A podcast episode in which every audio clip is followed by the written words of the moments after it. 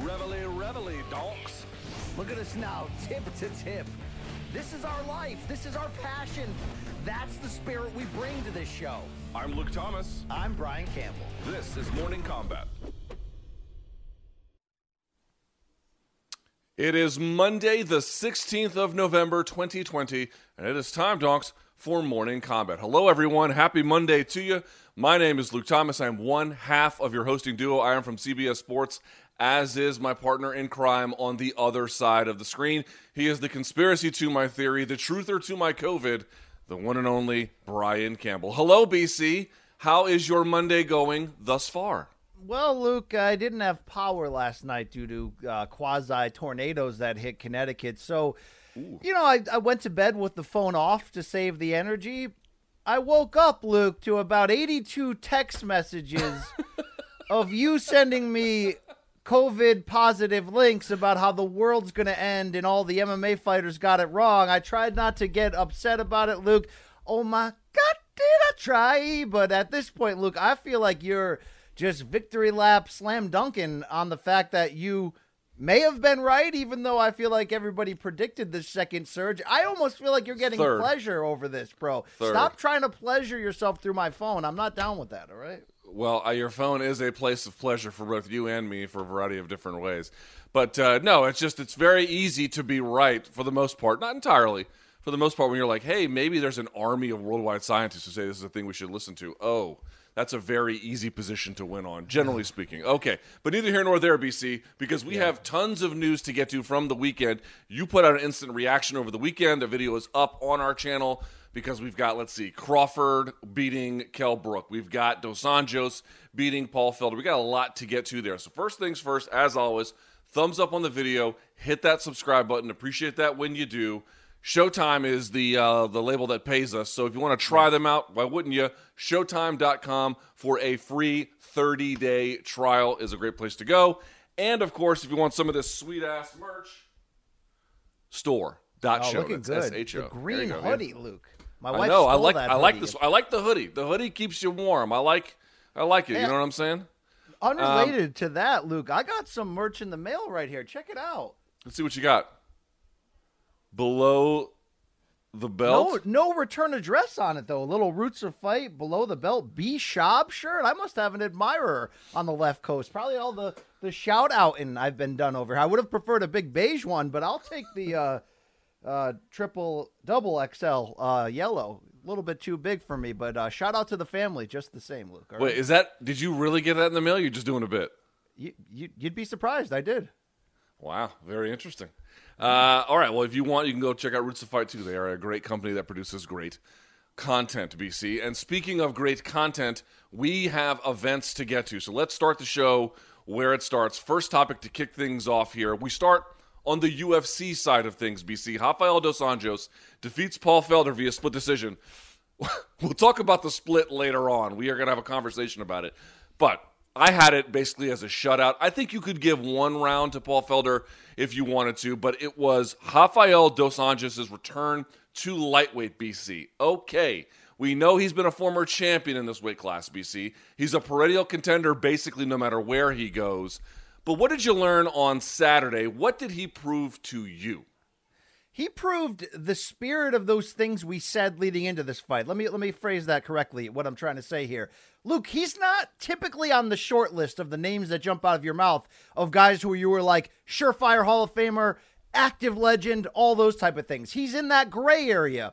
Yet, you know, something we said on last week's show in response to the interview I did with him, it's like you know what? The more you look at that resume, you more look at the fact that he only fights the best. He'll lose some, but his wins are impressive. His losses are almost more impressive just on how many great fighters he fights in a short period.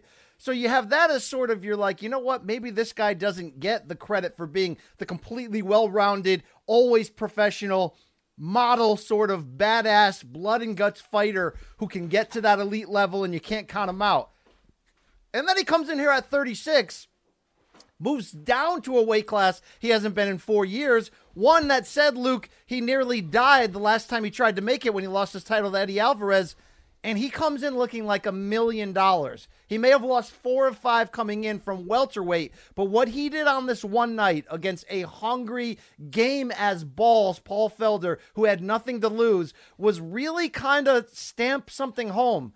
Yes, at 36, he's an active contender in this historically deep lightweight title division all over again. But even bigger, he's an absolute badass, active living legend. And uh, this was all about that. A complete performance. Re- figured out early on what was going to give him the advantage. Used the pressure of the wrestling. Was fairly even striking on the feet for most of this fight with Felder. Really started to win out as the rounds went on, slightly in terms of, of using his volume, body shots, attacking. But it was just a grind, hardcore get him to the ground, survive a cut, create a cut of your own type of ballsy, badass performance. He lost four or five coming into this, Luke. If he lost this, we would have been talking about it's time. It's time to make your plans. You know, what's going to be your go away bout? What's what, what other legend do you want to fight before you end this? No, he's a legitimate title contender at lightweight, at 36, at the weight class that was going to kill him. And he did it by basically doing an eight month training camp, going to Brazil, catching COVID, running up the hills next to the favelas. He did it Rocky Four Moscow old school style. Um, he's a he's a hero. I love this man. Uh, is he ever going to get back to the title level and win one? I don't know. But a performance like this, you cannot count him out. Yeah, I mean, I, I echo really everything you're saying. There's two different divides in the conversation to have here. One is what is the immediate implication of a win over Paul Felder from Saturday, and from for that sort of narrow consideration, what I would say is he is going to be a tough out for anyone in that top ten, especially even that top five. I would say he is uh, obviously a former champion. He looked to be in phenomenal physical condition at 155 pounds. He had the stamina to go 25 minutes. Now, exactly where it places him remains to be seen. Climbing the ranks at lightweight, even if it's just one rung on the ladder, is exceedingly difficult to do. But to me, I would say he is a player in that top seven, top six space. To me, he's a tough out for all of them. I wouldn't discount his title chances completely. And to be this good this late in the game after all of, yes, many victories, but many defeats too, in two different weight classes, coming back to a weight class that you had to leave because of the weight cutting issues it is incredible that he finds himself here in this position. So I don't want to overstate the value of this one victory at lightweight, but I don't want to undersell it either. It tells us he's not washed. He's a tough out, probably going to be ranked somewhere in that top seven ish space, and he is a, a viable player at uh, at 155 pounds. The broader conversation, the second part of it, to me, it just blows me away. I can't say enough good things about Rafael dos Anjos, BC.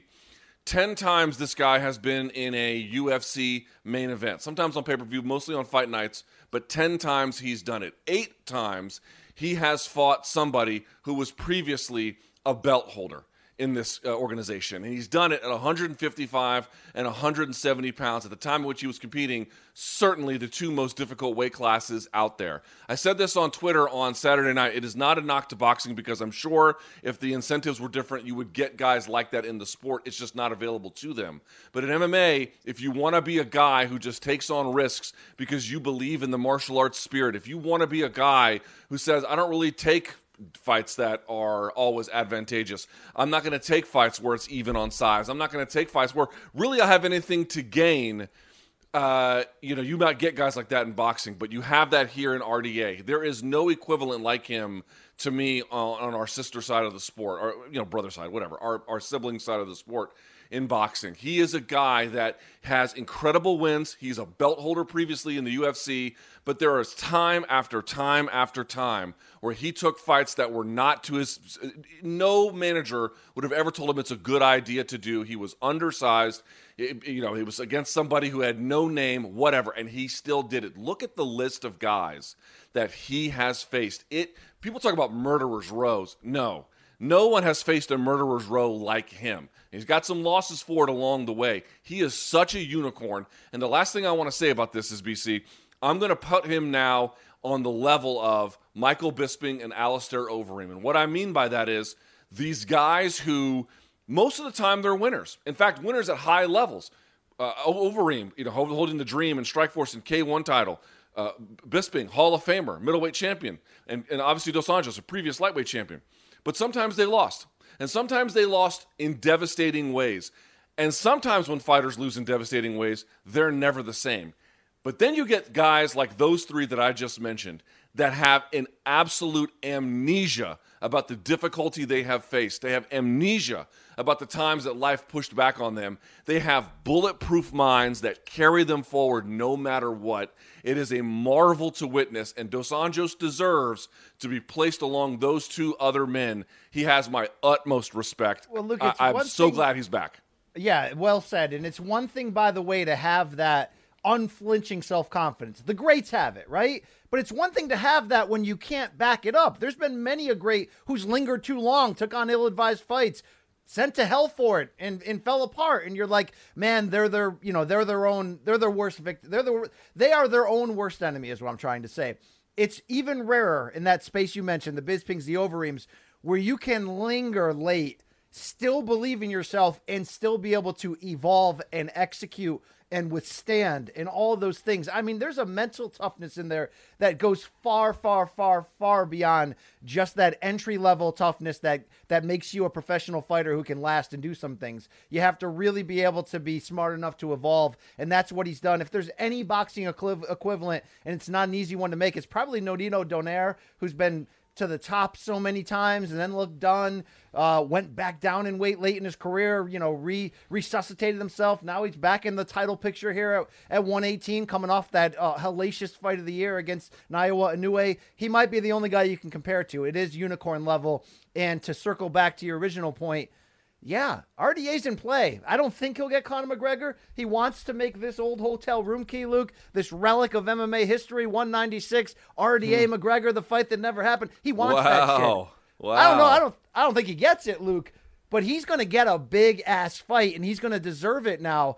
When we look at this title picture, because either Khabib's going to do one more and going to look for the perfect opponent, or we are going to be lining up who's next for Habib. He's not at the front seat of that conversation, but he's in the car at least. Okay, Luke, he's in the damn car. Hey, it's Kaley Cuoco for Priceline. Ready to go to your happy place for a happy price? Well, why didn't you say so? Just download the Priceline app right now and save up to 60% on hotels. So, whether it's Cousin Kevin's Kazoo concert in Kansas City, go Kevin, or Becky's Bachelorette Bash in Bermuda, you never have to miss a trip ever again. So, download the Priceline app today. Your savings are waiting. To your happy place for a happy price. Go to your happy price, Priceline. I, I totally agree. And then the last thing I'd say on this, I just want to, you know, anyone can go on Wikipedia and look at this, but I, am not going to go through all of them. But since he faced Gleison Tibau, this is who he has fought. So Tebow, Kamal Shalorus, international class wrestler, uh, Anthony Njokuani, great striker, Mark Bocek, one of the best grapplers out of Canada ever, Evan Dunham, uh, let's see, Cerrone, Khabib Nurmagomedov, Jason High, Benson Henderson, Nate Diaz, Anthony Pettis, Cerrone again, Eddie Alvarez, Tony Ferguson, Tarec Saffiedine, Neil Magny, Robbie Lawler, Colby Covington, Kamaru Usman, Kevin Lee, Leon Edwards, Michael Chiesa, and now Paul Felder. Man, you're not going to find many resumes of guys who are willing to take on challenges like that in combat sports. Celebrate them while they're here, BC, and I know you do. Uh, Luke, would so you also us. throw real quick Frankie Edgar in that same group of Overeem, Bisping, and uh, and RDA? Hmm. There's some Frankie Edgar vibes I get from this late 30s RDA. Yeah, I guess you could put him there. I hadn't thought of it in that way. Um, yeah, yeah, I guess you could. I mean, he's had the bad setbacks, but I don't feel like his setbacks were as pronounced. Maybe I'm wrong about that, though. That's you know what I have to. He's at a bare minimum. He's on the bubble. Probably deserves to be included. But you're right. Certainly, he's had a career of nothing but absolute savages over and over again across now multiple weight classes, three of them, and found ways to keep winning. So I don't want to take that from him either. Now it brings us to our second point, BC, which is well, what about the other side of that equation? Paul Felder loses via split decision again. We'll talk about that in just a moment, but. Five days' notice, he made weight. Five days' notice, he made a strong account of himself. I thought you could maybe give him a round. I think giving him two would be very generous, but I suppose doable. Still, he made a strong account of himself. And then after the fight, BC, he reveals that he hadn't been in an MMA gym in four months. Now, he had been working out. As I mentioned, he was able to make the weight, but he wasn't doing the kinds of preparatory things that you need to. For all the difficulties that Dos Anjos may have had in Brazil and then changing teams or getting a new trainer in, uh, in Andre Pederneiras, you know, still, uh, that's very different from just not training MMA at all. What did you learn from him in going five rounds and competing basically as well as you possibly could, given those considerations? Yeah, there's a lot to love about this whole week for Paul Felder. Not just saving the card, not just bringing in the story of his dad who died a few years ago, uh, but wanting to honor him and, and sort of using that what's le- you know what's still there the active pain of that loss as fuel to get him through a weight cut that he said what thursday night one of the darkest you know nights moments of his life. Right. look he showed us like uh, he put the balls on the table. He showed us the, the absolute savagery of who he is uh, a, a, company man a, a hero all the stuff. But more importantly luke he showed to himself that he's got more left in the tank. And i think that was the most surprising thing. He's 36 he's still very good.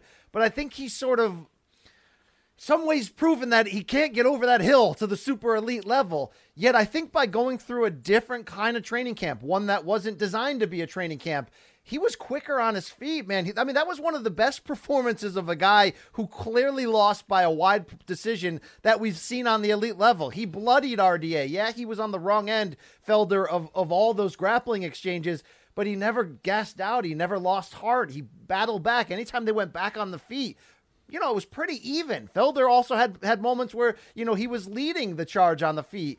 This was a performance, I think, Luke, that showed him maybe there's a different way to train, there's a different way to focus on things. Uh, and maybe there's more left to get out of him if he gets in in sort of another level shape that he had in the past. And I think a lot of fighters realize this. Maybe taking less damage in camp leading up, you know, is something that can help you in the cage. But I thought that was a very pleasant surprise for a guy who, uh, you know, I, I would get if he walked away, being that it's 36 when he does move up to the elite level, he doesn't get over the top, and he's got a great side job he's he's developing right now. But at the same time, he could be in a lot of really fun fights. And every time he loses to the elites, Luke, it's so damn close. This may not have been so damn close on the scorecards, with the exception of that one third card that we'll get to in a few minutes. But this was close enough on all the other intangibles and skill levels and IQ and all that stuff. Um, I don't know. Look, this was like one of those good good time stories. Like he found out he was better than he thought he was, and there's more left in there. And you know that can be a dangerous uh, reveal to a to a certain man. But uh, I'm interested to see what his fights look like moving forward. Yeah, I mean, I've got mixed feelings on this because. Well, the good news about this bout, BC, was that I think all of us went into it being like, man, I don't know if I want anyone to lose here. RDA is a good guy.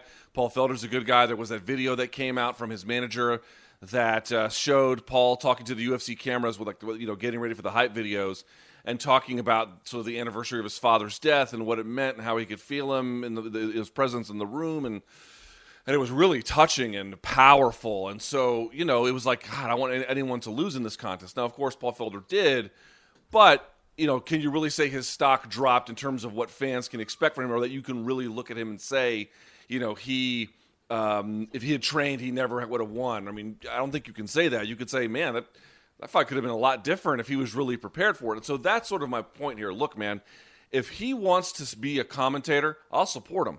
If he wants to be a fighter, I'll support him. Really, if he does whatever he wants to do, which is, you know, commentate a little bit, fight a little bit, I'll support whatever he wants. But I will say this depending on what he wants, he might want to focus.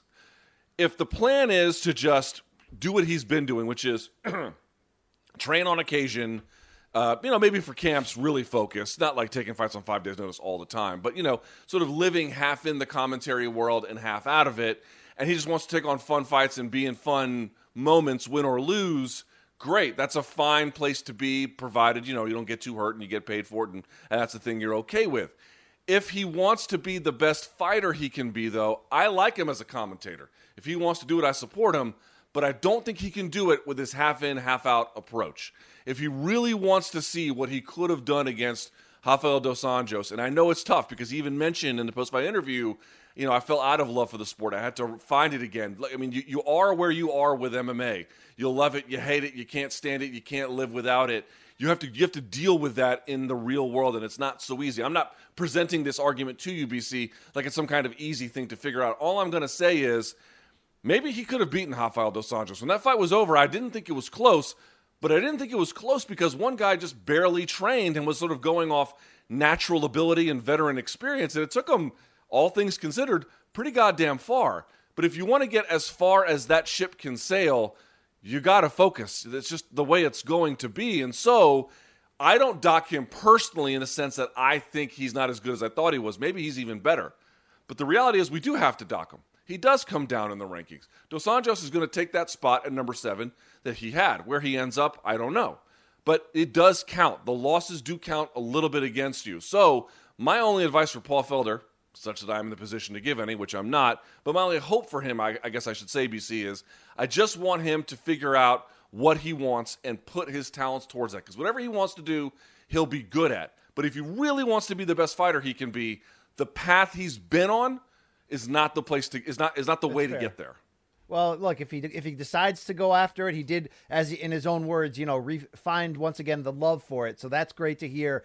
Uh, and if he wants to go the route that you the, the the Rich Franklin second half of the career that I always mention, it's a route, it's a celebrity route you can go for big money and fun matchups against other big names. You typically don't get to that position though unless you're a former champion. So, Luke, there is sort of an opportunity if he wants to model himself as an action celebrity fighter where he could end up lucking out and getting into there, where the paydays are larger, where sometimes you are called upon to save cards. Oh, we got a card in Singapore next month when there's, uh, you know, people able to sit in the crowd. We need a name. Oh yeah, Paul Felder and this guy, they'll make a fun fight. I mean, you could end up in that role and, and like you said, still make a lot of money, make some fun fights, get some fun wins on the end of your career.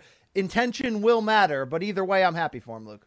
All right, so before we kill off these topics, let's just figure out where they both should go from here. Matchmake for me, BC. Paul Felder's next fight, and now Rafael dos Anjos' next fight back at 155 pounds. Again, Felder came into this contest sitting at seven, so he's sandwiched between six Oliveira and then eight Carlos Diego Ferreira. I think they were supposed to fight and fell out because of COVID. I don't know what the UFC's plans are. Assuming you could whisper in Dana White's ear, where do you send both fighters? Well, RDA needs a big fight, but he's Conor's got Poirier.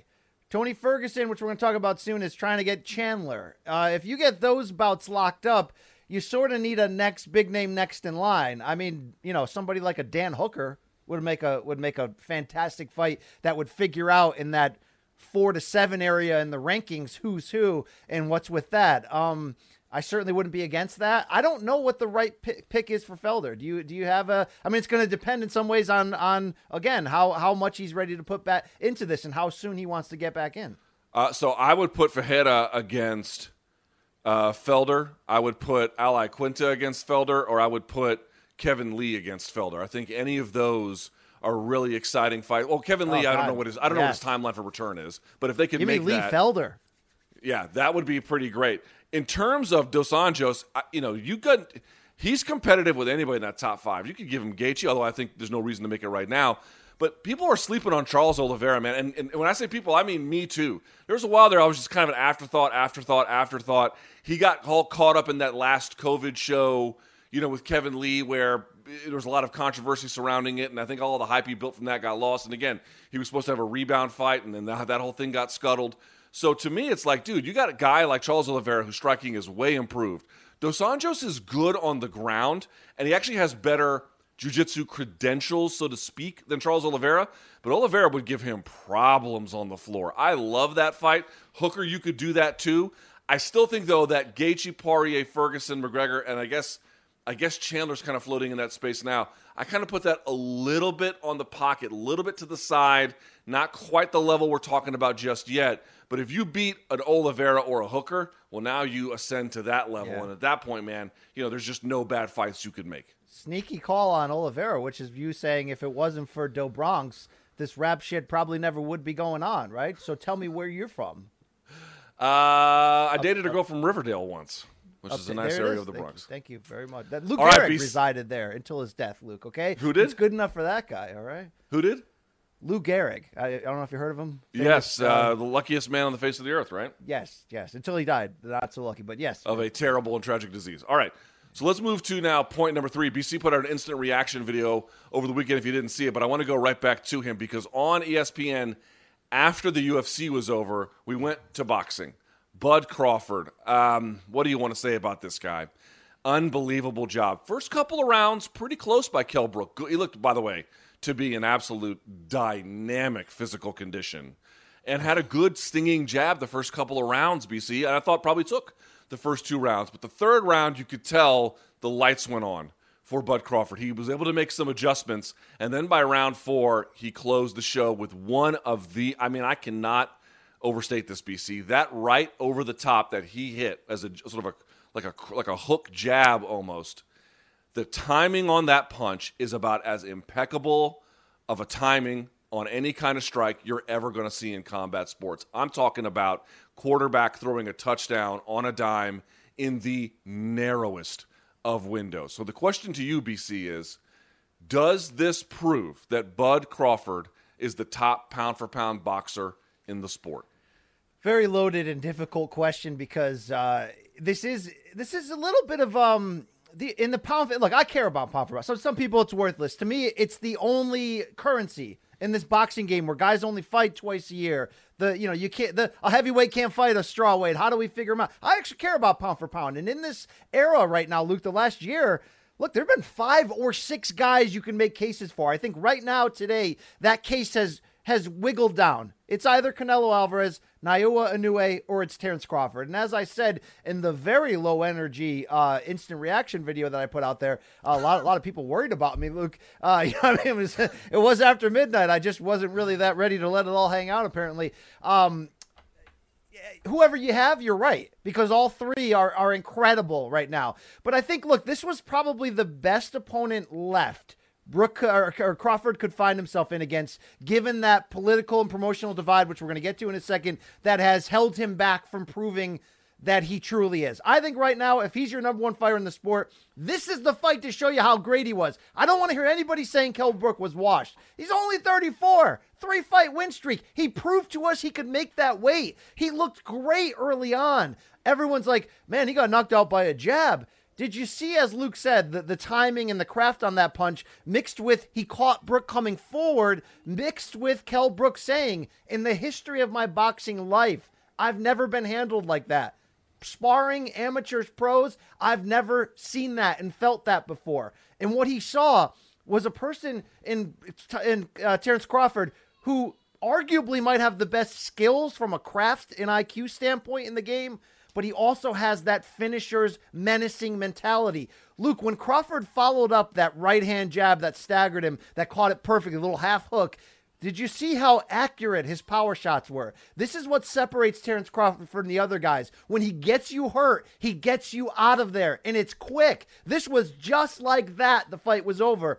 And I know it's easy to say, well, Brook broke both orbital bones in his biggest fights three years ago. He's not the same. He doesn't have the same punch resistance. I mean, that could that could be partially true. But what Crawford just showed you is if you have him at number one, you're not wrong. What I want to find out though, Luke, is not where he sits right now in a pound for pound ranking against the other guys in the category. I want to find out when Bob Arum says those prophetic large things of, I haven't seen anybody like this since Ray Leonard and Tommy Hearns. He's on that level. The only way we're going to find out if he really is on that level is fighting all those guys on the other side of the street. Um, lot to talk about on that. But just from this performance, Luke, try to pick out anything bad. You want to know why Brook was in it in the first couple rounds? One, because he's really good. Two, because Crawford takes that snapshot. He's smarter than everybody. He's quicker, longer, uh, faster, more aggressive. He's a perfect fighter for welterweight. Maybe he doesn't sell himself enough that sold it enough. Okay, that performance right there. I don't know if 4.8 million guaranteed for a TV fight is worth it, Luke, but that's a 4.8 million dollar performance you put out on there on Saturday. Yeah, no doubt about it. I mean, do I have him pound for pound? Listen, there's going to be people who know a lot more about boxing than I do who may have him at number 1. To me though, you can't complain about a guy's strength of schedule and then say he's also the pound for pound best one kind of has to be related to the other. So for those well, reasons, that's why I have Canelo, Luke. That's why I do have Canelo because even though I thought Canelo lost a couple of these close decisions, the Lara fight, the Trout fight, at least one or both of the Golovkin fights, he fights the best. He fights over multiple weight classes. Canelo does things that, in my mind, separates him. Fair enough. And so to that point, though, I, I just can't make him my number one pound for pound boxer. But I'll say I understand why people are tempted. I get that completely. I mean, you, this guy, BC, we were talking about it with Teofimo Lopez. Sometimes you watch a guy, and Teofimo is a different kind of fighter for different reasons, but for whatever the reason may be, some guys just they just jump off the screen. Holy smokes. Bud Crawford jumps off the screen. You know, he really reminds me of like I mean, I guess a Ray Leonard is a good comparison, but in the modern era of guys we've seen compete while we've been in our, let's say, 20s or something, he reminds me a little bit of like partly Floyd, but maybe I'm not sure who else it would be. Here's what I mean.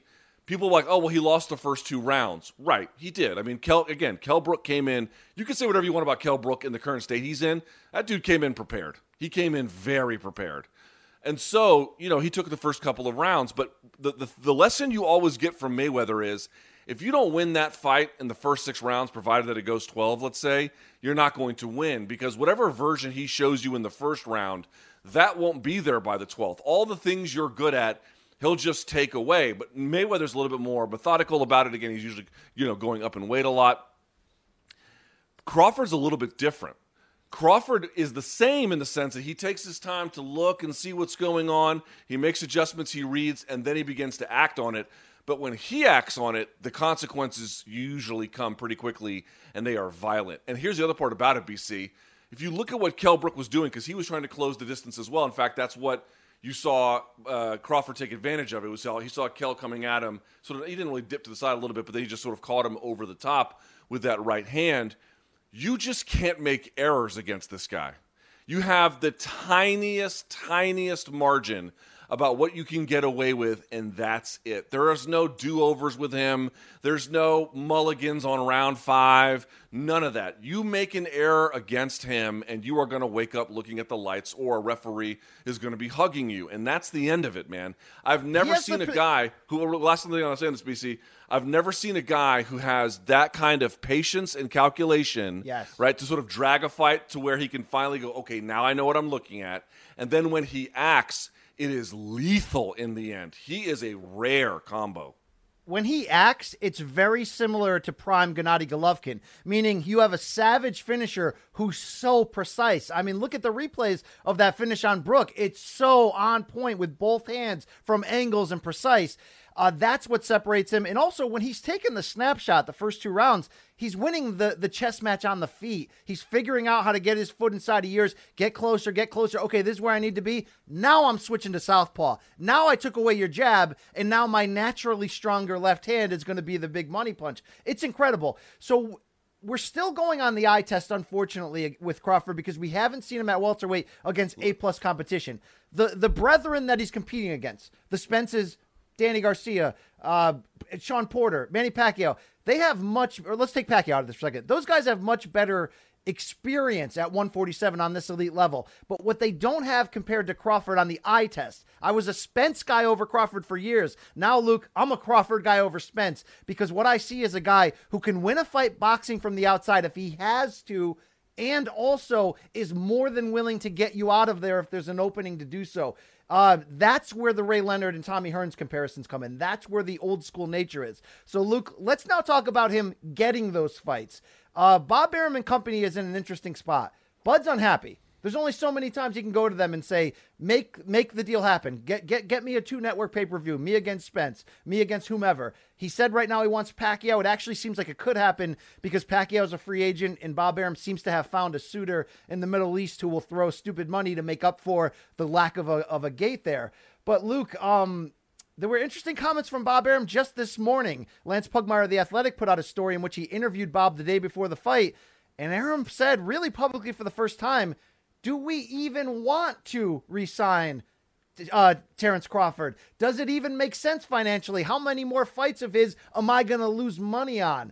So, Luke, that's Bob Arum playing check, you know, playing chess on a checkers board and trying to put the onus back on Bud to market himself better, to be more willing to call people out and all that. But however you slice it, whoever's fault it is, if they don't get him Pacquiao next, if they don't get him the winner of Spence Garcia next, I don't know how he's going to stay there, Luke. According to the Pugmire story, he has a, a contract that expires next October. You would think he would want to go with Al Haymon and the PBC, being that all of the career defining opportunities are there under that stable. Crawford's 33 and not getting any younger. Uh, this is going to be a soap opera. You hate in boxing that these business things, these relationships, this, this is this is as big a story in boxing as the fights, unfortunately. But it's true, Luke. I don't know how this is going to end or play out, but they got to get him a big fight now. No more. Yeah. No more mean machines. No my more. guy, my guy, uh, Vinnie Paz, the the the uh, head of Jedi Mind Tricks, he's a huge boxing fan, and he posted something that really caught my attention. BC, I wonder what you make of it. Which is,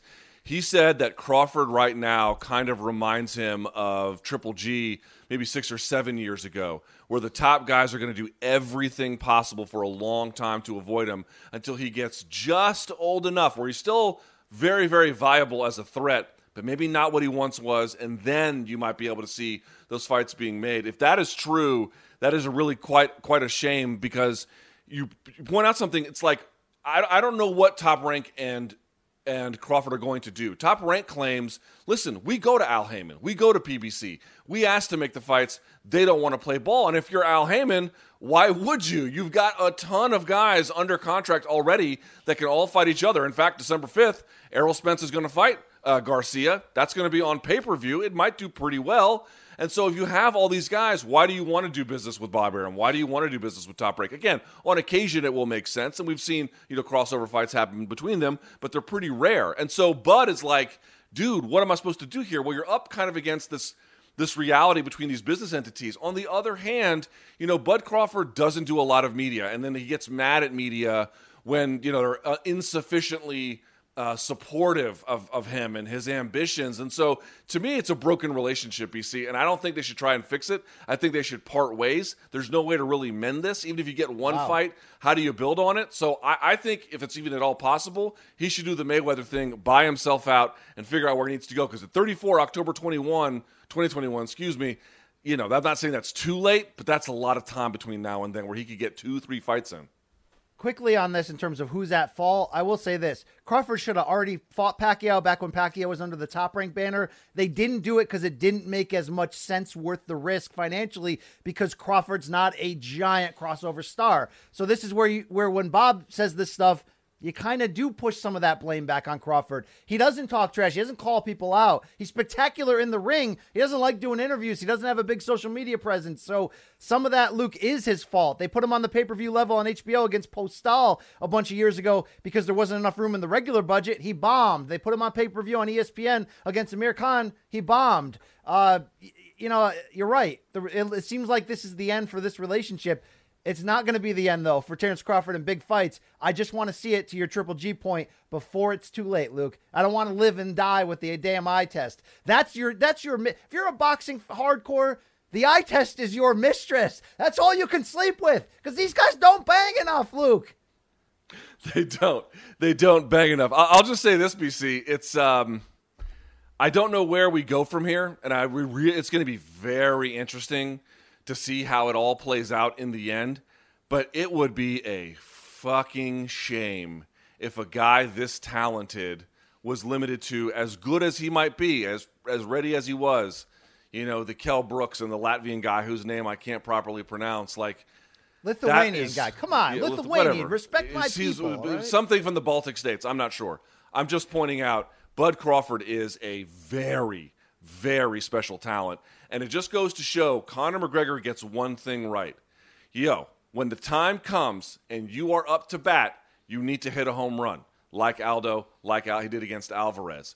But one of the key ways to get into those positions is not just win, you got to pull the levers of media manipulation. You got to pull the levers of grandiosity and showmanship. Bud Crawford is right that the that the ability for Top Rank and Al Haymon to not do business together, that's not necessarily his fault and there's not much he can do about that in terms of that particular consideration. But he might be a lot further along in terms of where he would want to be if he just pulled the levers that people like McGregor and other fighters like Ty- Tyson Fury know how to pull. Very true. Very true, right. Luke. There you go. Love the fight, by the way. It was a great ending. Uh, okay. Let's talk about Nevada. Let's talk about the Nevada State Athletic Commission. So, they did not have an easy job. They had to work two different events in the same city in two different sports uh, on the same night. They had to work UFC Fight Night, Dos Anjos versus Felder, and they had to work the uh, Crawford and the Brook fight over in, I guess it was, is it in the MGM Grand Ballroom? Where is that? That they're having Conference those fights? Center. The damn conference center. Luke, Conference Center, excuse me. That's right. Yes, I apologize. Uh, okay, so what can we say about it? Well, look, a lot of times people want to blame them for fuck ups that aren't necessarily their fault. But three things happened that are worth discussing, BC. First, there was a scorecard in the Felder versus Dos Anjos fight, and I give Felder relative to the standard of what can somebody do who hasn't been in a gym in four months and is taking on a fight in five days' notice against Rafael Dos Anjos. How good can you fight? On that level, wow, dude, he fought really well. But on the level of like winning enough rounds to get the fight, not even close. I had it a shutout for Dos Anjos.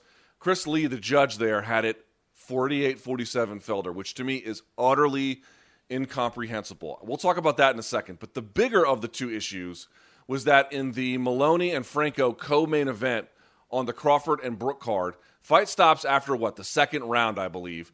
And they take 25 minutes to look at what was perceived to have been, or may have been, a headbutt that the referee had called. They looked at it over and over and over and over again on instant replay. I believe we got all the same uh, angles as home viewers, and they ruled that it was, despite there seemingly being no evidence for it. And then Bob Bennett, the executive director, has the balls to say he doesn't understand in the wake of these controversies why he is taking so much heat. A guy who assiduously avoids making real, meaningful changes to improve these combat sports, who lobbied and accepted rule changes that took away the transparency in fighter purses, which is an absolute dirtbag move on his part, has the temerity to say he doesn't understand why he's taking controversy. BC, unpack all this for me. What the fuck is going on in Nevada?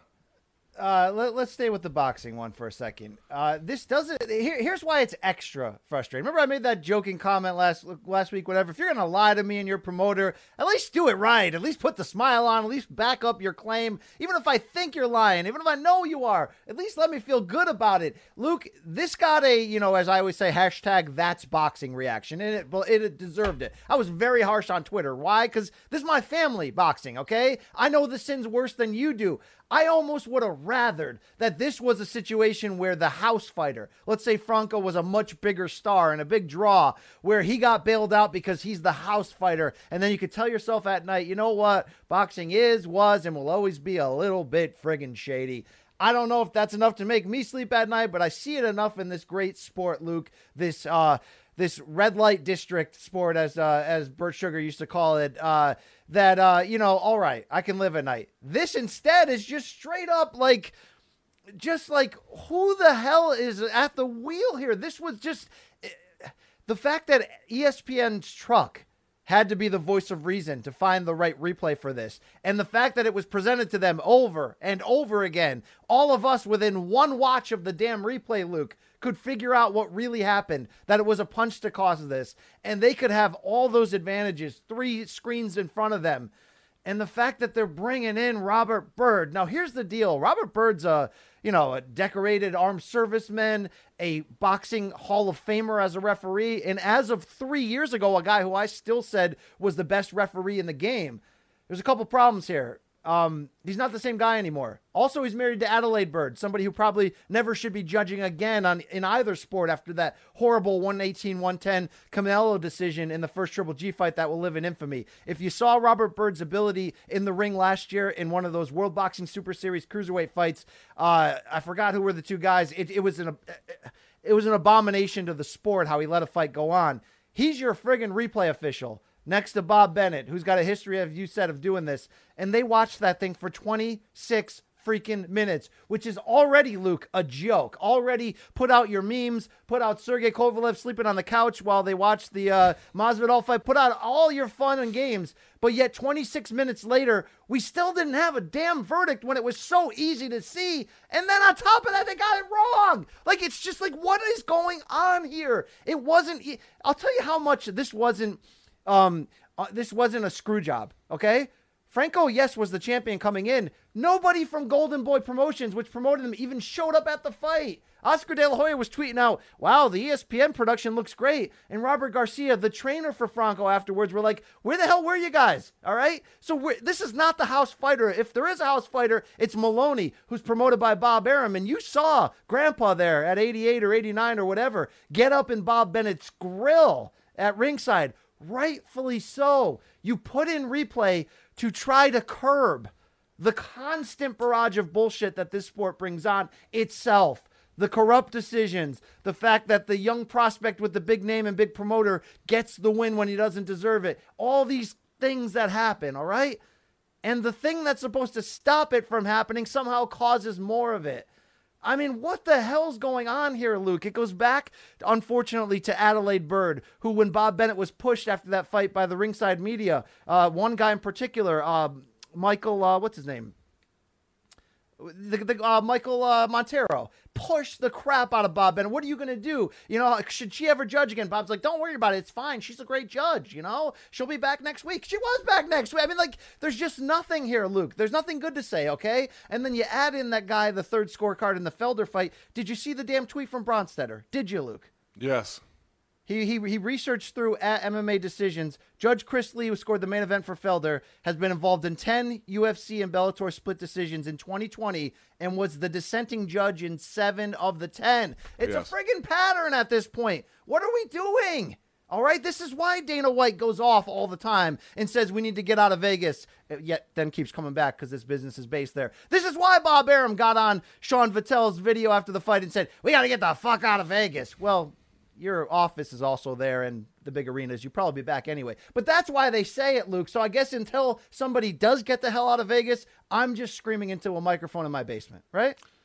Right. Well, and also Top Rank is based in Las Vegas as well. So where are they going to go? That's what I They- just said. I Oh, just sorry. said it, Luke. I missed that. I missed that part. I apologize. But yes, they're all based in, in Vegas. They have put their fortunes there and their their business relationships there, and so it causes a lot of problems. Let me just say this about Nevada, because I actually have a lot of respect for what happens in New Jersey, even when I disagree with some of the calls that they make about certain rule changes.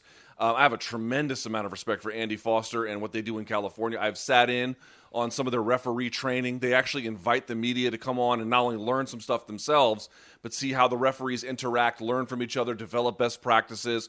There's transparency about it, there's actually an openness about it. One of the major problems among many in Nevada is everything feels like this to use the words you make fun of me for, oh, omerta, BC. Everything is behind closed doors. Everything is whispered. You don't know why decisions are made or why somebody can't be replaced. Like when they made the call that they made about the instant replay, there was really no ability for the press to question the people making the call or even to listen what was going on between them. There was nothing about that. Do they even bother giving any training in instant replays that which by the way, the NFL does for its own umpires and referees. They do that. They actually give real training.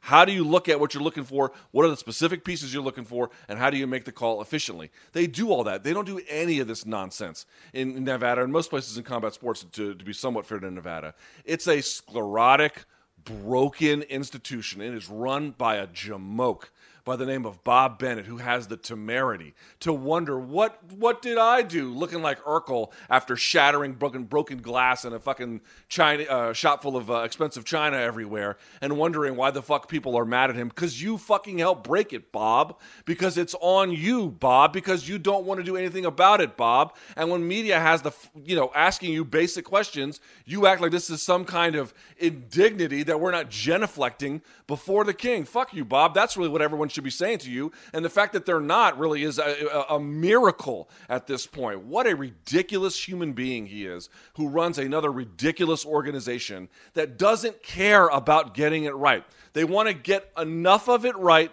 to get the job done, and that's it. They don't care if people get hurt along the way. They don't care if something goes wrong on their watch. They don't care if there's some kind of difficulty that encumbers other pieces of the combat sports community, as long as it doesn't overly encumber them. That's what this is all about. Don't you ever, for a second, for anybody watching this, decide to put your arrow back in the quiver. Sling them today, tomorrow. Spit venom if you have to. Not quite literally. I'm using this word metaphorically speaking, of course. But I'm just trying to explain these are people who are not only worthy of criticism, you'd be doing a disservice to combat sports if you didn't, if you somehow held back. It's the only method that we have. And people say that they're not beholden to anyone. Well, for the most part, that is true. And that is why, for the most part, no good ever comes of complaining like this.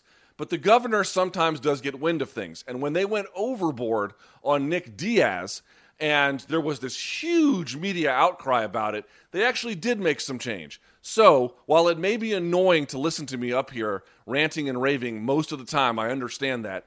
This is the only lever we have to pull, BC, to make change for them. Don't ever be kind to them until they make change. Don't ever give them the benefit of the doubt until they make change. And Bob Bennett is an absolute coward of a human being who has never understood the concept of responsibility to anybody outside of his own self aggrandizement. What a clown he is.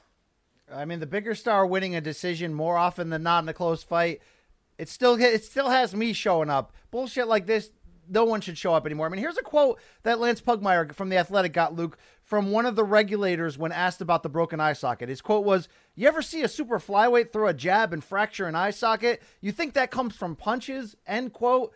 Uh, did anyone see the fight of the year last year, Naoya Inoue and Nonito Donaire, which was contested three pounds up from this weight class? Three pounds up! Three friggin' needles, Luke! All to the bag! Three pounds up! Donaire broke Inoue's eye socket in the second round. Like, get the hell out of here! Kell Brook broke his eye socket in back-to-back fight. Like, stop, stop. Just I know, stop. and even even if these guys are right, the fact that they just circle the wagons and protect themselves no So matter here's how what, you like fix it. Here's how you fix it. You either stop going to Vegas, Luke, or we change the rules in combat sports across the board that whenever there is even a hint of controversy, or just make it a part of every fight, there's a press conference normally after every fight. Yes? Well, you know who should be able to sh- thro- to show up if asked for?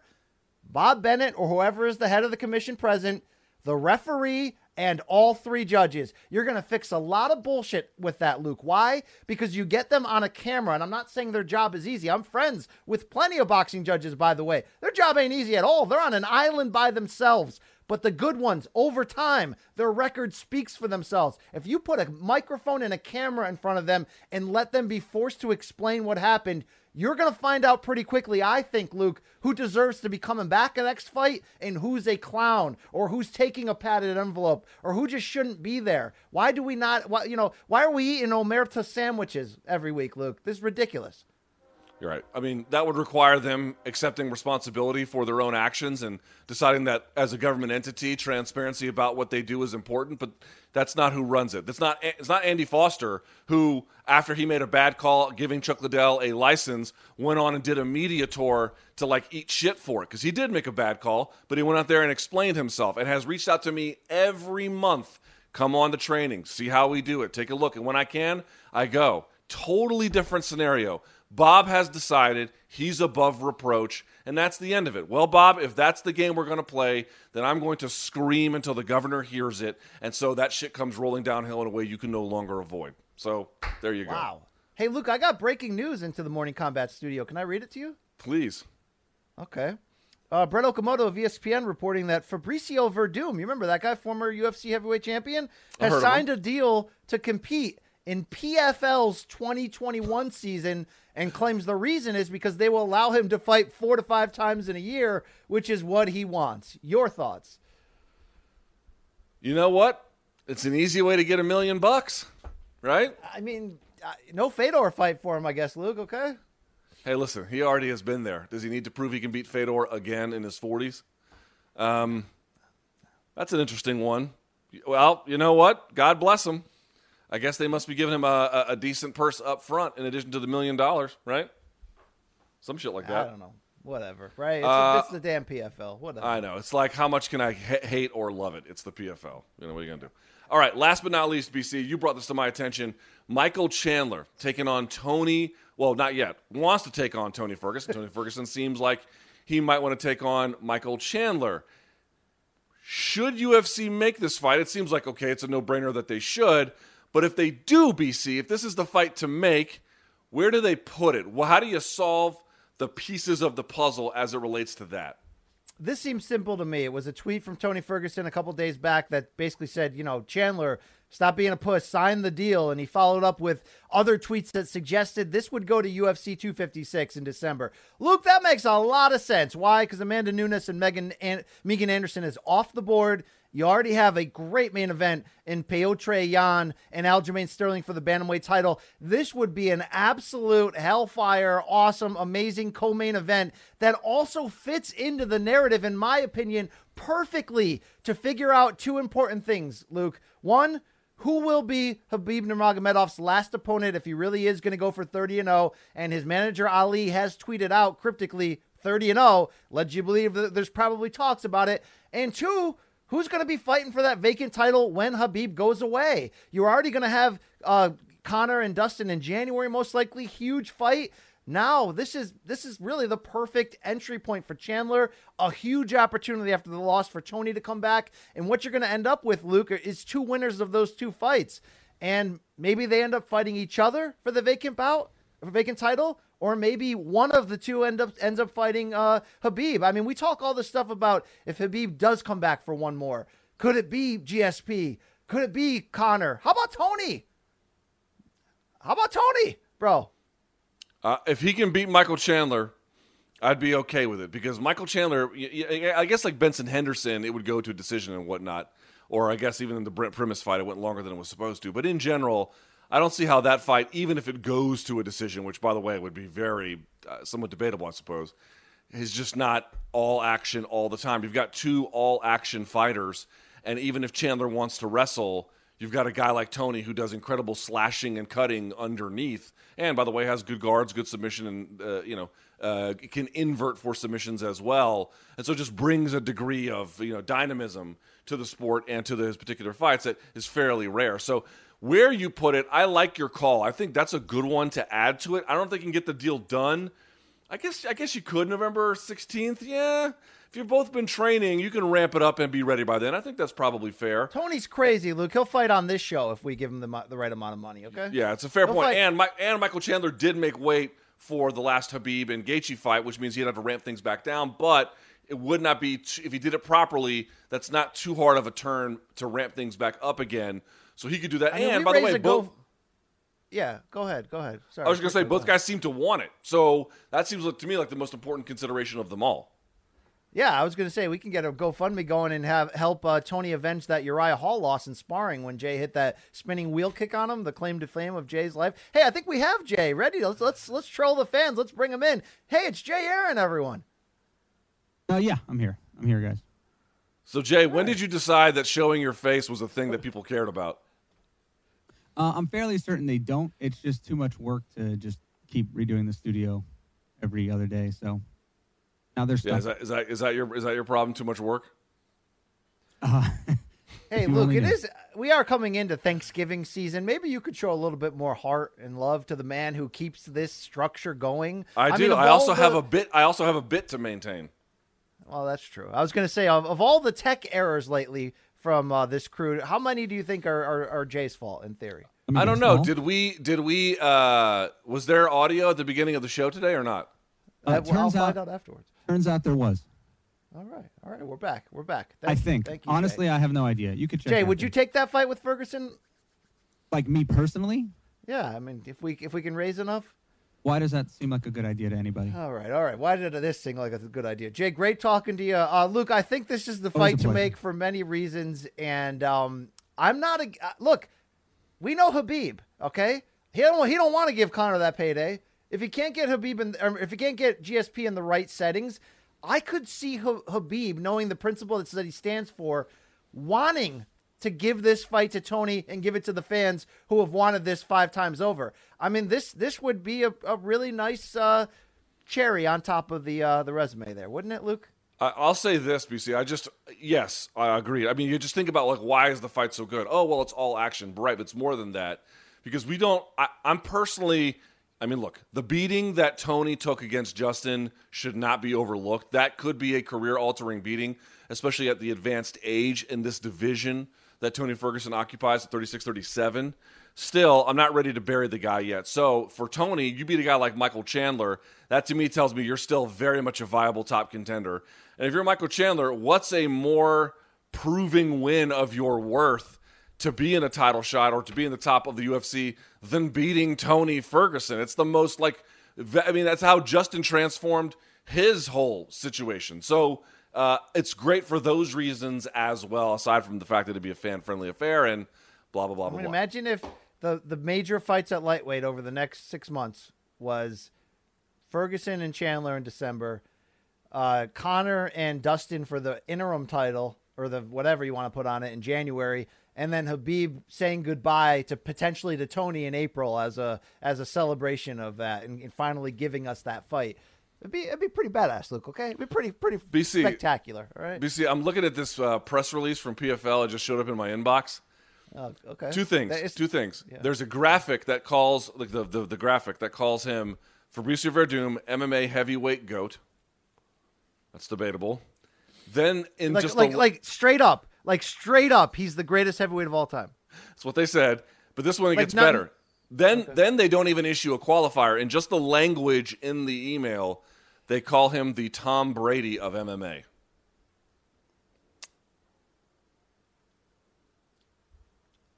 Okay, that's pretty cringe, pretty cringe, pretty cringe there, folks. I mean, look, Pretty, pretty cringe. when Scott Coker comes on here and is like, Cyborg, there's no debate. She's the greatest female of all time.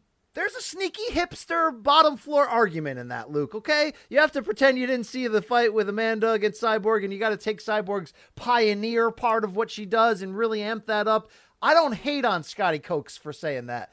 Uh, PFL calling this man the GOAT, yeah, kind of kind of hate on them for that. Kind of hate on them. Yeah, the Tom Brady. It's like, okay, all right. That's a thing.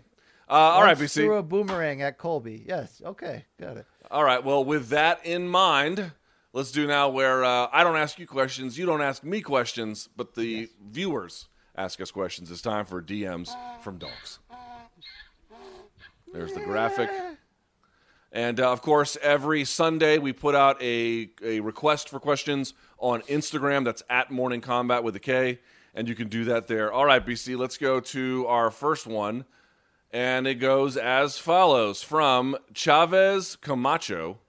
After the win over Brook, BC, will Bud Crawford finally gain access to the PBC stable of fighters? Yes or no, good sir? Uh, not not with Top Rank. No.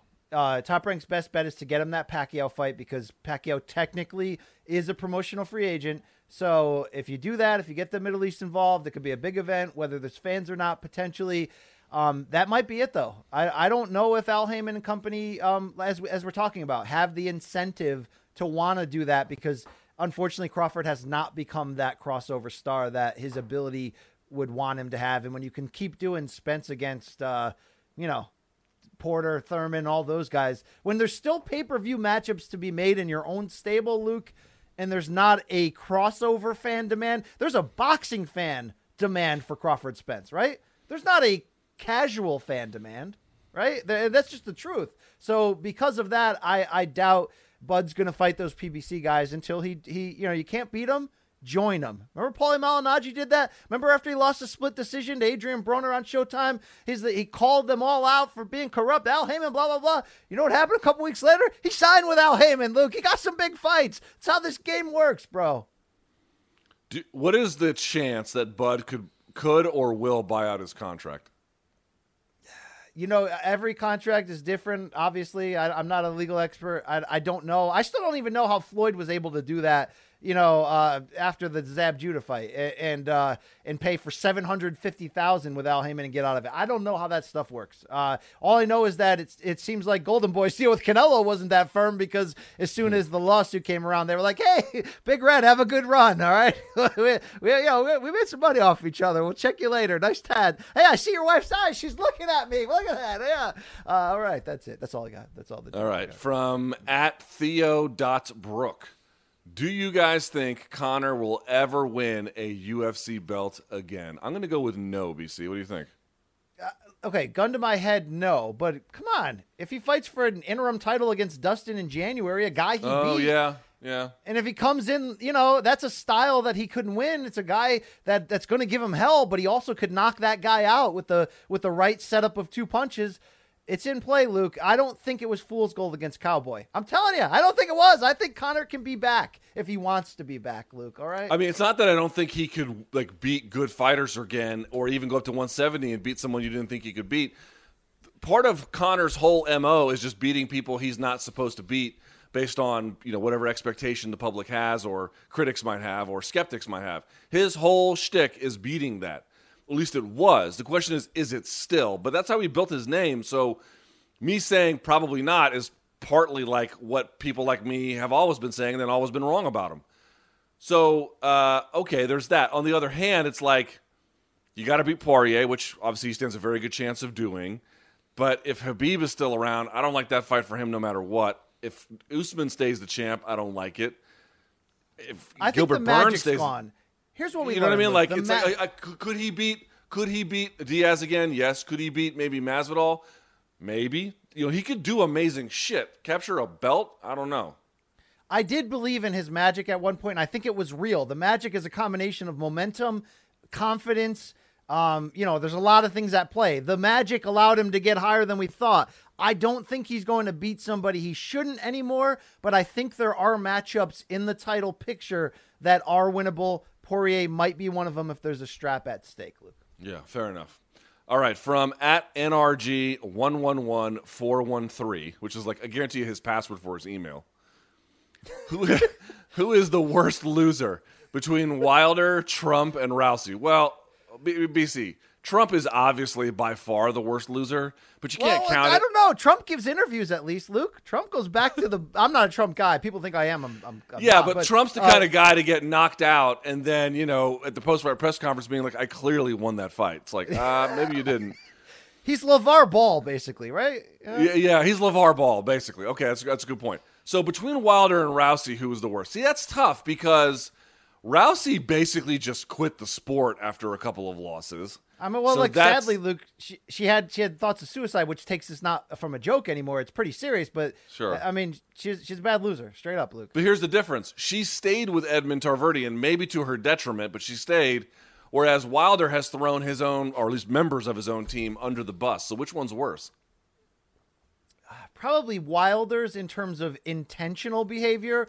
Rousey's in, in worse in terms of going from the best ever to like I can't fight ever again in what in like like that. You know what I mean? Like that's that's pretty dramatic. That's that's being a tough loser. Luke, what's more likely to happen? You ready for this? Mm. You ready? Okay, here we go. More likely to happen. Donald Trump, whether it's four years from now or eight or whatever, wins another presidential election, or Ronda Rousey fights for another UFC title. What's more likely? All right, wins. All right, wins. Wins a UFC title. Trump running again and winning is more likely, for sure. Okay, what about fighting for a title?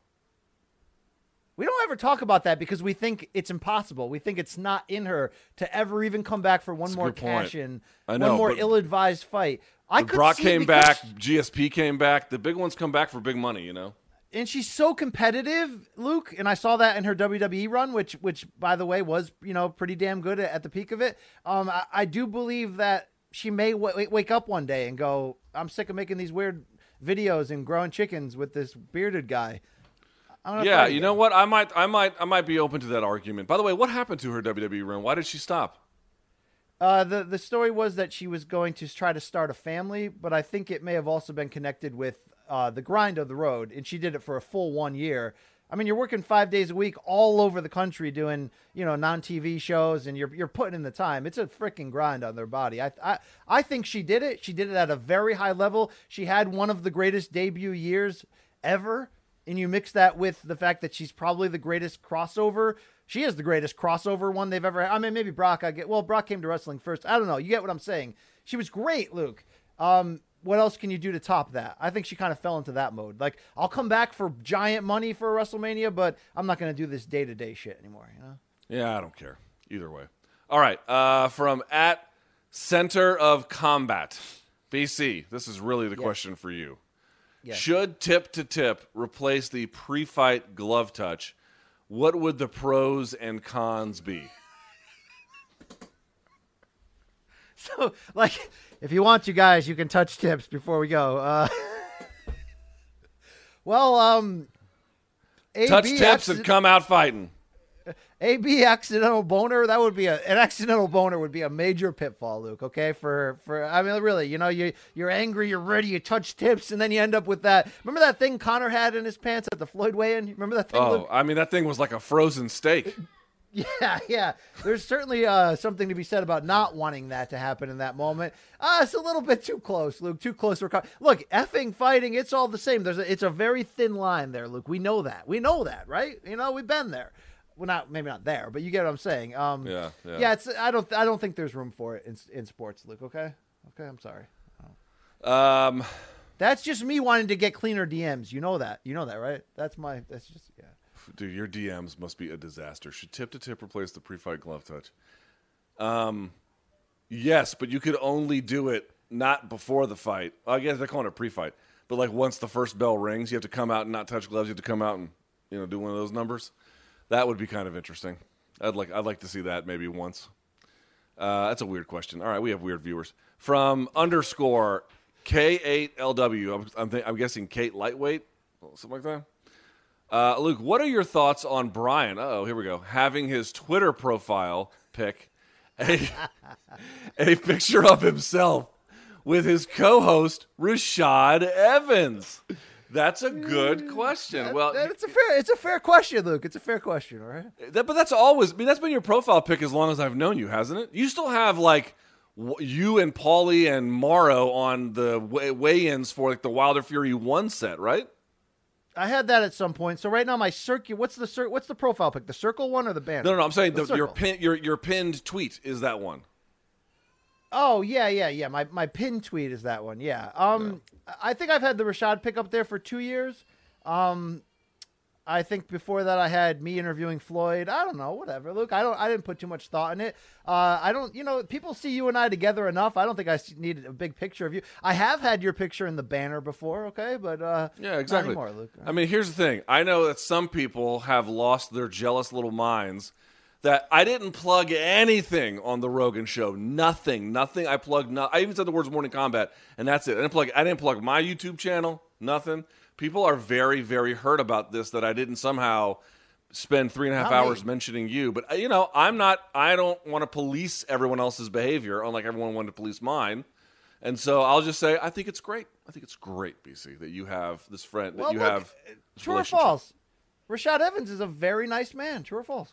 Rashad Evans is an incredibly nice man. That's a very true statement. Why wouldn't I you love want that to guy. him I'll have a pic with him on my damn Twitter. Now, here's the here's the question, BC. Would you change it if I posted a pic with me and Rashad and put it in my Twitter profile?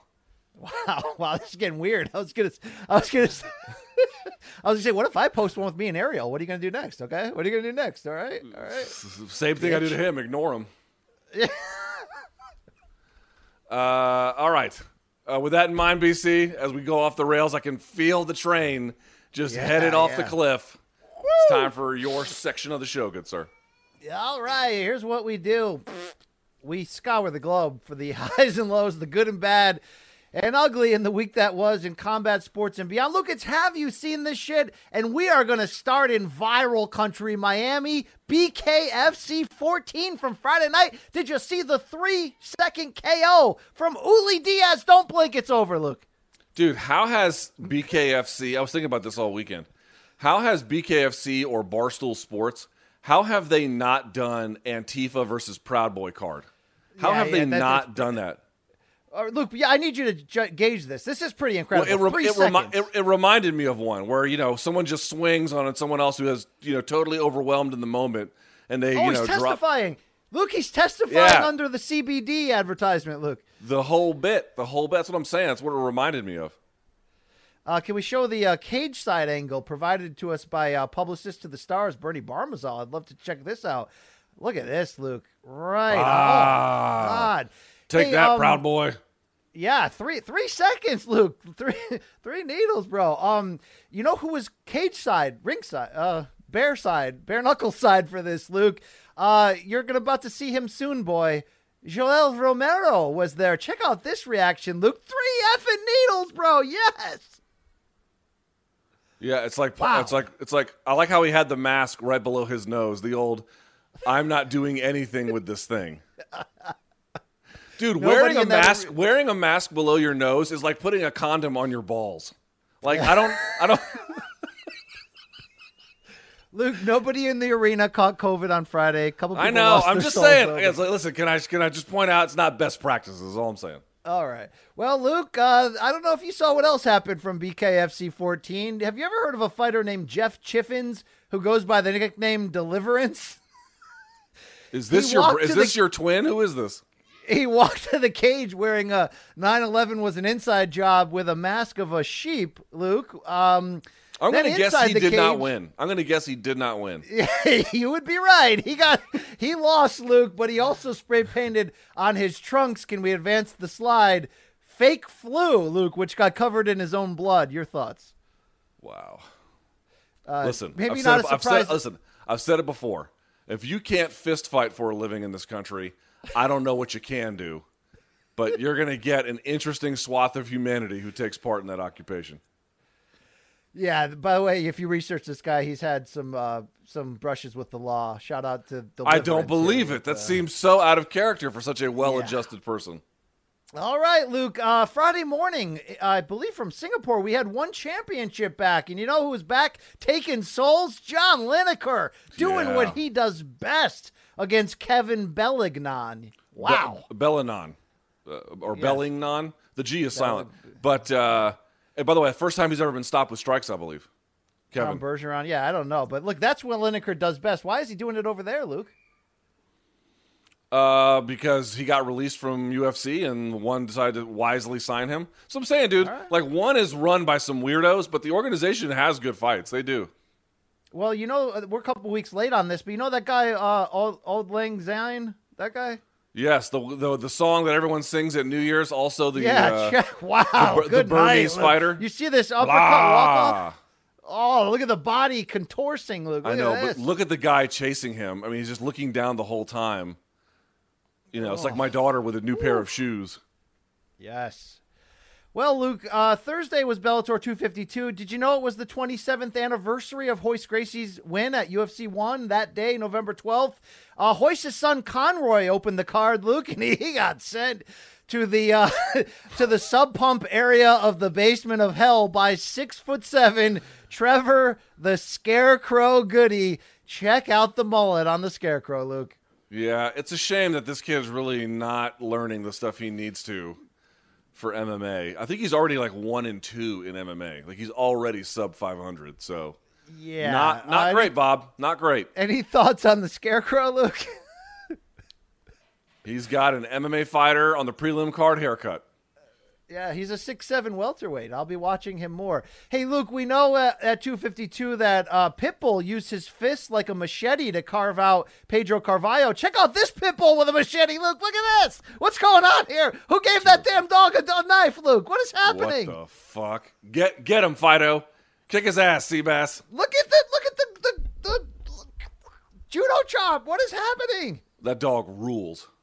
Is that guy using a skateboard as a shield? What the fuck are you supposed to do? Your dog is carrying a machete.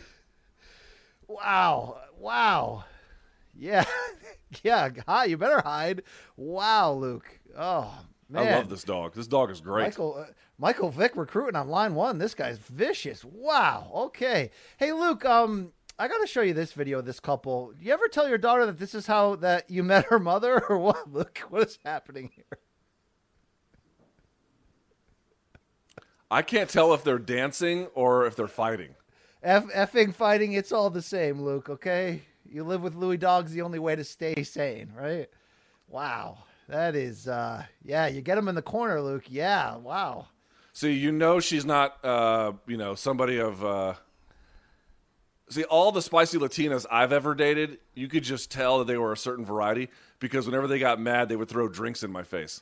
She doesn't Or- have that. Or rip a door off its hinges, Luke. Rip a True door off the hinges. Yes, a true story. Hey, uh, Girls Gone Wild takes us now to the weight room. Look, Luke, this is uh, right place, wrong time for this chick. Oh my God! Wait, I missed it. What the fuck? Oh, Oh, that's a 45er that got tossed her way.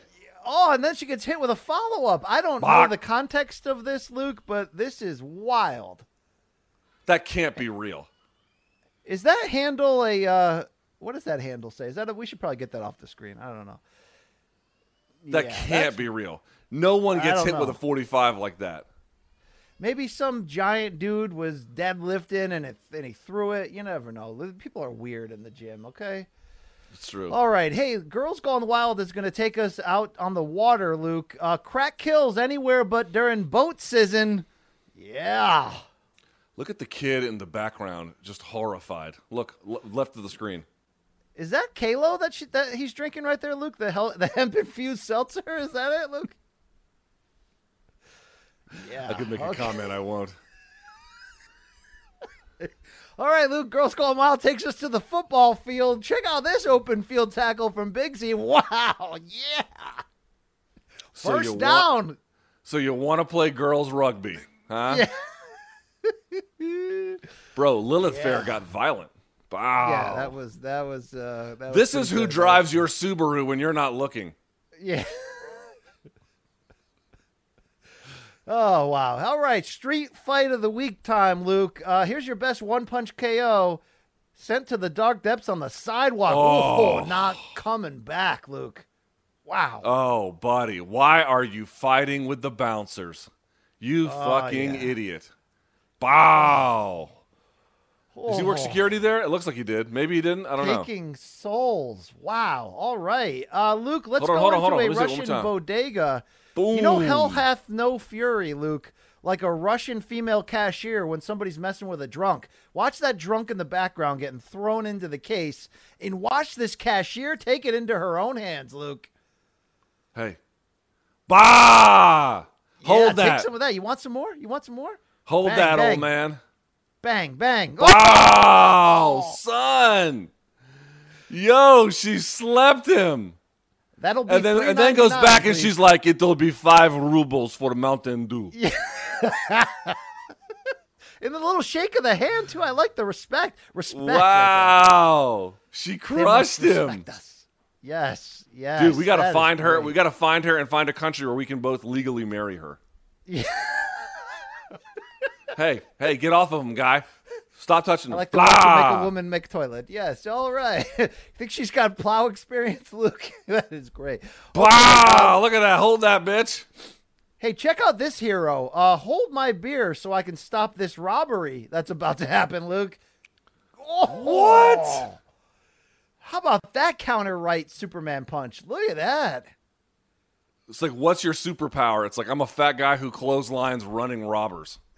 Well, that's not the only robbery save of the week, Luke. We've actually got three of them. Here's the second one on this street corner. I think this is in front of your sister's house in Richmond, Virginia, where uh, Jeff Goldblum fought that dude. But uh, we have a purse snatcher, I believe. And look at this guy. Oh, Yeah. intercepted Making This a so- citizen's arrest. somewhere in Europe. Oh, yeah. Where they just don't care. That's got to be Poland or something. It's like it's like it's like listen, guy. This is a place where we fist fight in the street over our fifth tier soccer team losing. You think you got a shot at taking a purse? They even even took out the uh, architecture there. That's yeah, buddy, he got walloped.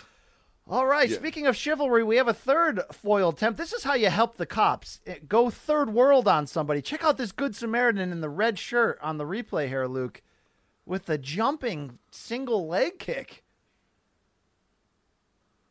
And then the other guy need him in the balls. Look at that's like a uh, that's Bro, good teamwork right there. If my Trader Joe's was like this, I would never leave.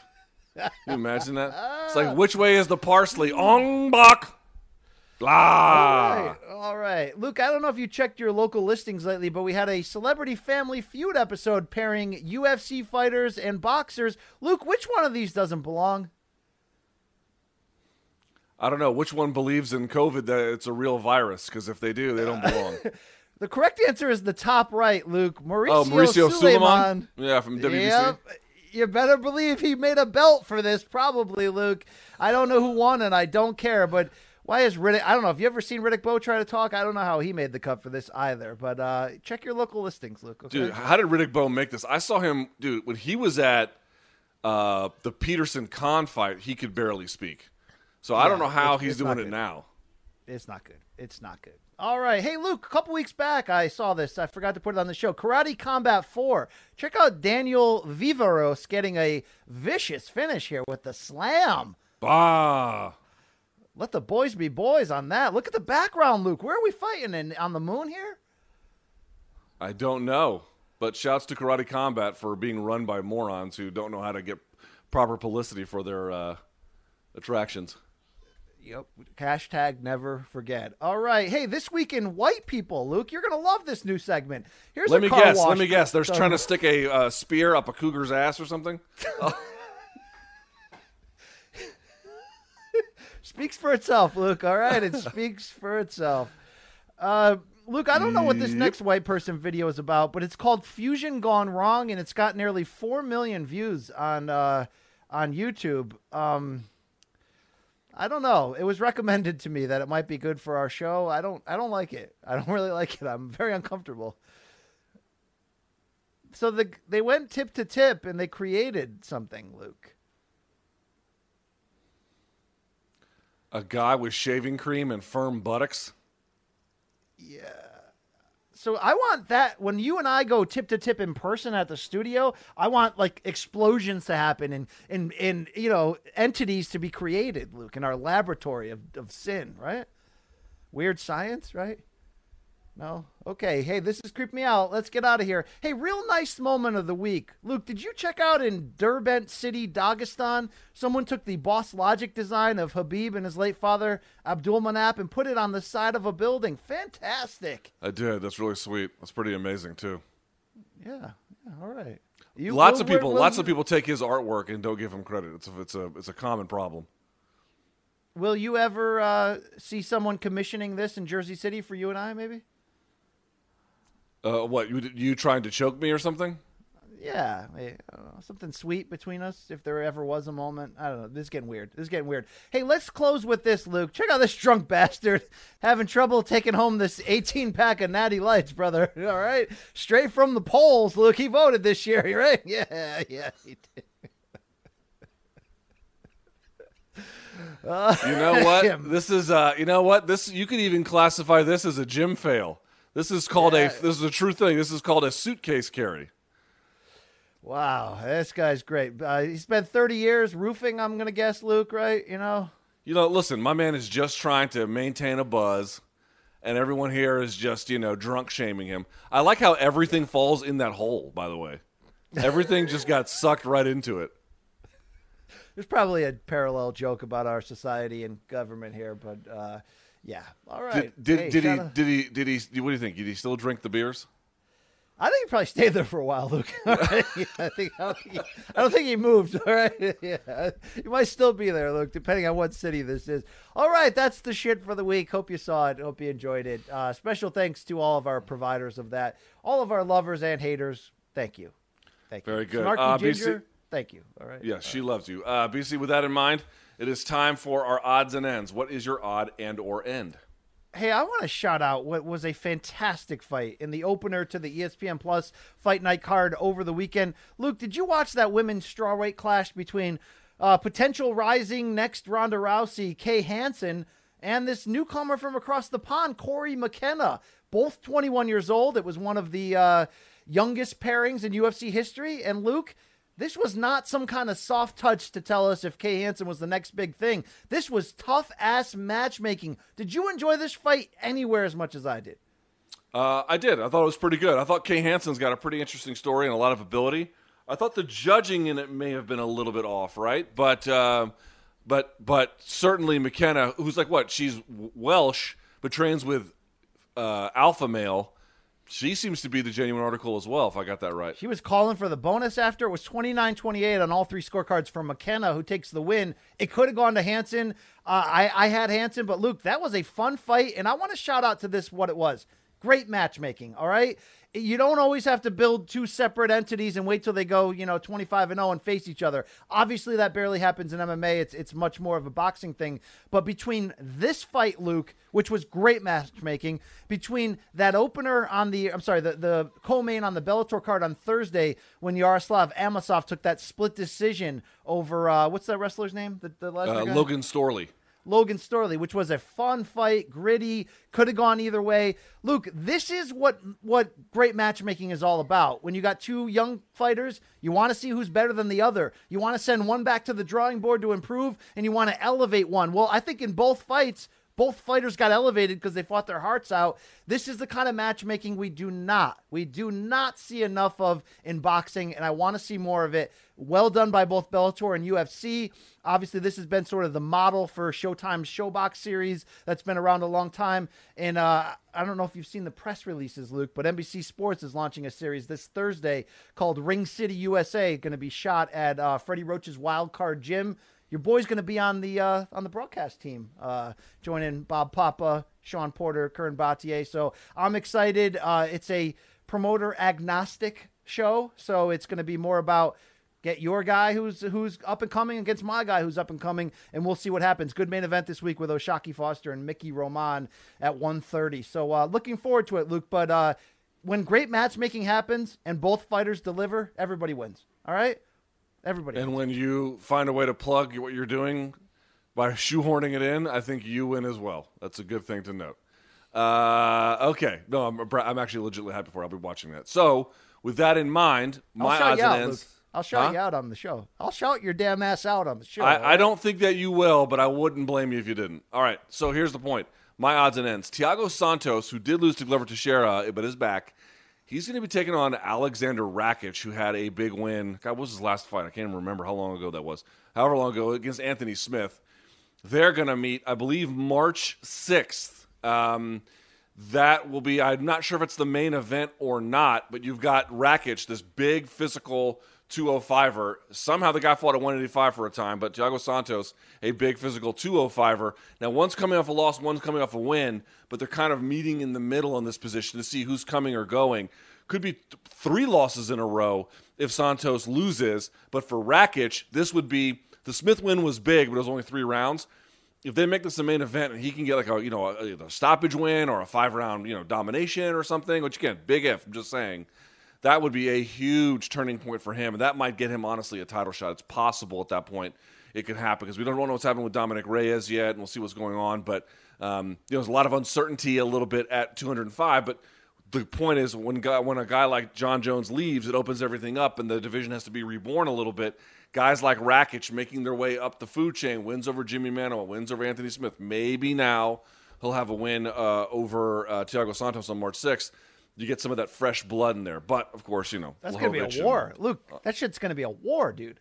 Yeah, it's going to be that's that fight. I mean, either guy can win that very easily, and it's a great test to see exactly how sharp a guy like Alexander Rakic is because we know he's powerful and he can wrestle and he can he, he can he has a heavy punch, but like, how do you deal with somebody like Thiago Santos in your fucking face? You know, Well, did, even in defeat, did Marreta show you that he's back from the injury? That he can still at 36 be something? I, I still think getting back takes time. I'm one of these guys. It's like you can get these guys like Dom Cruz, who are like I don't believe in ring rust, and maybe he doesn't. But for the devastating injury that Santos had, and all the rebuilding and all the rehab, do I think that was the best version of him, or at least the best version t- even to come? Uh, I don't. I think that you know he's going to take some time to get back on his feet, and even then, he almost beat Glover a couple of times. So keep that in mind, right? Uh, Yeah, all right. that- BC Hey, look, has been looking at his phone all show long today. I don't know why. Well, I, I don't think so. I think just this is the first time I've looked at it, Luke. I've caught you multiple times looking at your phone. Sorry, Luke. Sorry. Um, hey, I got homework. You want to do it? You want to do it this week?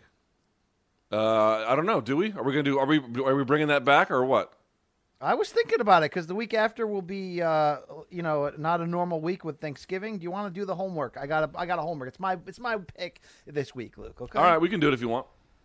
All right. Uh, here's what I'm going to do. You and I were both uh, drive-by truckers fans. Uh, a lot of people know that their lead guitarist for most of their uh, very popular run, a fellow by the name of Jason Isbell. Luke, he has a set, uh, a very strong solo career, but he's got one specific gem in that solo run. Something you and I talked briefly about during uh, Red Shoe In Room Diaries. Luke, the 2013 album Southeastern by Jason Isbell is our homework for this week of the Are We Art is our our you know that segment. Um Luke, it's uh it's roots Americana rock and it, it, it features one of the greatest songs of all time called Elephant. So I'm going to be very interested in you uh, listening to the whole album. I, I encourage you to listen to it. You know, eat it. More, you know, don't put on as background music.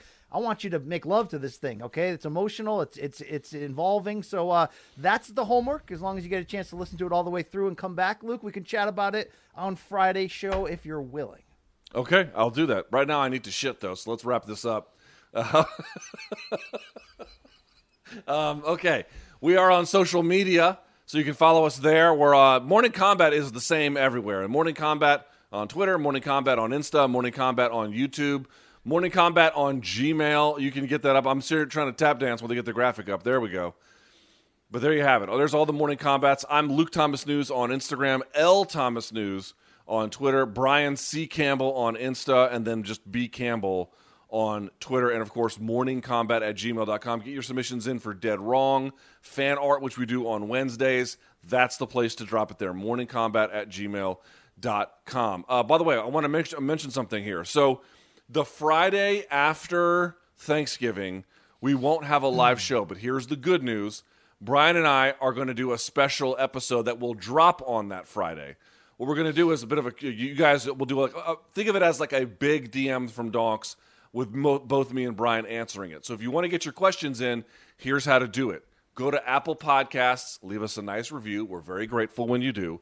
And in that review, leave your question. Our producers will dig them up, we'll put them all together, and we'll have a special post Thanksgiving uh, episode special attraction of MK for you. But you got to go on Apple Podcasts and you got to leave a review there. Okay?